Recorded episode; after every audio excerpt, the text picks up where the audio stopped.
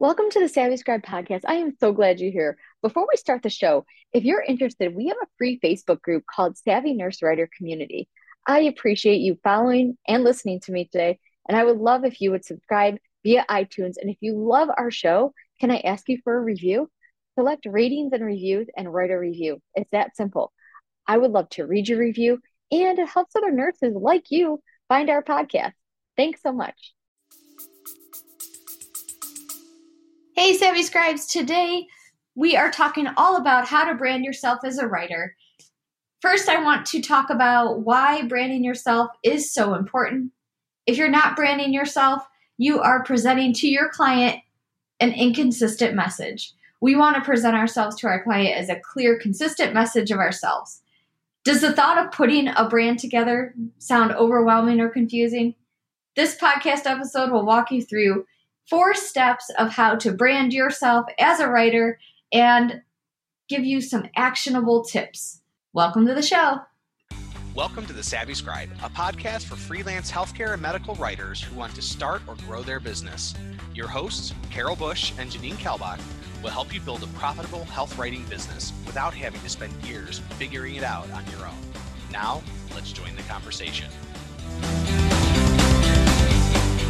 The first part of branding yourself, I want to talk about myself for a second here and my business because I think it's helpful when we are starting to do something to see how someone's already done it because it makes it kind of like a pathway or a roadmap in a sense.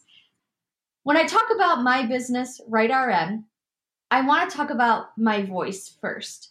Think about my business, my voice, and how I talk to you guys. It's very conversational, right? Every time you tune into an episode or a blog post, I feel like I speak directly to you. So when you try to think about your voice, I want you to think about words that might describe you or what your client might say to describe you. For example, myself, people always say they hear a smile in my voice. So I try to put that forth on a podcast episode or even in my webinars. They also say that I'm easy to talk to and that I'm a very good listener. I feel like I present myself as a good listener in my content because, because I give you content that's relevant to the questions that I've been asked. So think about it. What have people thought of you? What have you heard in the past? My voice as a good listener obviously can't be portrayed as that, but when you talk to me or when you send me your questions, I listen and I try to take actionable steps on how to answer them. I obviously have been asked the question how to brand yourself. That's why this episode exists. So, we're going to jump into the four ways to brand yourself. The first thing I want you to think about is a name. I often think about how I came up with Write RN. I remember it being a struggle because there were so many things out there about writers, and I wanted to be different. Many writers I know choose their name, but my name is hard to spell and it's hard to remember my first and last name, so I knew I couldn't go with that. Janine has always been a struggle my entire life. I have an identical twin, and I remember as kids, they'd be like, Oh, girls, what are your names? And I go, Janine and Jackie. And they always knew Jackie, but they could never remember Janine. so, first, I had to know not to use my name. And my maiden name was Walsh, which is very easy to spell. But then I married Adam Kalbach, and Kalbach is always a hard name to spell as well. So we always joke at work to just use my first initial and last initial, JK. And no, I'm not a joke. so I knew I couldn't go with my name on my website. So I thought about, you know, what could I do? I brainstormed a ton of great ideas and ended with Write RN. So what I want you to take from this is try to find your business name by looking at either your name or what you represent. Don't make it difficult and maybe make sure it hasn't been taken before you already settle down on it. And taken mean look at the um, website, see if there's a website out there, Google it, see if somebody's already using it, and then look on the business website to see if somebody's taken it as an LLC. Because the worst thing is to brand yourself with a name and then realize that it's already been taken. The second step I want you to do is an elevator pitch. Have you ever heard of an elevator pitch? It's a way to describe yourself in a few words. Creating a biography for yourself can help you start to condense what you do and truly I want you to think about 2 to 10 words to keep it as a tagline. This will make your audience understand what you do and remember what you do in a few short words. That's why they call it an elevator pitch. They want it to be as quick as an elevator ride. Think about it. Think about what you do, how you serve, and what you bring to your clients. That right there will help you remember what you do. You can't just say, I write. No. You can, but it's not going to make anybody remember you. Really, why do people know you exist and why should they hire you? In two to 10 words. What you are, what you're about. The third thing is a logo. If you have the creative niche in you to become a graphic designer, by all means create your own logo. But if you're more like me and can barely match your own wardrobe, then you might want to hire it out. Talk to the designer about the colors you like and the type of font you might like, and give her some ideas.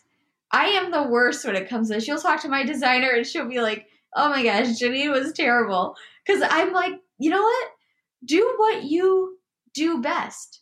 Why should I just say all the colors I like and hope to get? No, I like to give her some ideas. I give her websites I like. I like the simple look. I like the modern look.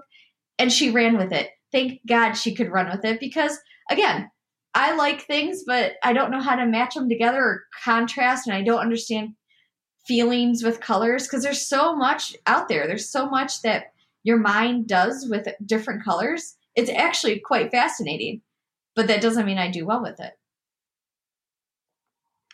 Hi, everyone. Sorry to interrupt, but my mom wanted you to check out a tool. Acuity, mom wants acuity. Well, Jimmy, Acuity is a online platform that helps you schedule certain appointments with clients or with friends. Personally, I enjoy Acuity because it connects my Google Calendar. And you know how you have a lot of things going on? Yeah. Well, so does a lot of other people. So they can use this tool called Acuity to help them schedule things around their life. Check it out bit.ly slash acuity. For example, right now I'm sitting in a pair of jeans and a, and a sweatshirt. I match because it's a pair of jeans, but truly, when it comes to going out, I'm always like, oh dear God, what am I going to wear? Because it's not pajamas like I wear to work. Scrubs are easy, they're one color. so, like I said, look at what your competitors are doing, look at what you like, and talk to a designer. Usually they have like a discovery call and you could help tweak the way you want it to look. And they usually send you samples as they're working so that you can approve or disapprove or change things as they go on. And they don't mind, like when you do that. It's no big deal. If you guys need a good designer, Tiffany is mine and I will help you um, connect with her. Just reach out to me. The fourth thing is social it out. So now that you have a brand logo, an elevator pitch, and a name, it's time to put that all over your social media.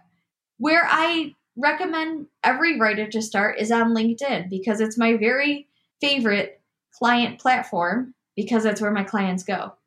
Choose a platform that you really like and you go on it. So think about personally right now what you go on a lot. Many people choose Facebook because I think it's like oh it's almost an automatic thing people do nowadays. They open their phone, they click on the icon and they start scrolling. I want you to think about the one that you go on and actually use. Are you posting on Facebook a lot or are you just browsing on Facebook a lot? Are you more of a visual person? Do you like the LinkedIn stuff where you can just see pictures? if LinkedIn's your place to go, you probably like looking on there for business related things. And that's, I think, why many clients are on there. But think about, you know, will you be active on that platform? And if you're not, how can you be? Start doing some research on your favorite social platforms and how you can engage more. So, those are four ways to brand yourself as a profitable health writer. And I want to hear if there's anything else you guys have out there. I know there are. I know there's different ways to brand yourself, and I want to hear what you know. Join us in our Facebook community, the Savvy Scribe Collective, and I'll talk to you guys over in the group. That's a wrap for Take today's care, episode of the and Savvy we'll talk Scribe. next time. Thank you so much for listening. If you enjoyed today's show, we'd love for you to subscribe and leave a review on iTunes or your favorite podcast app. Until next time.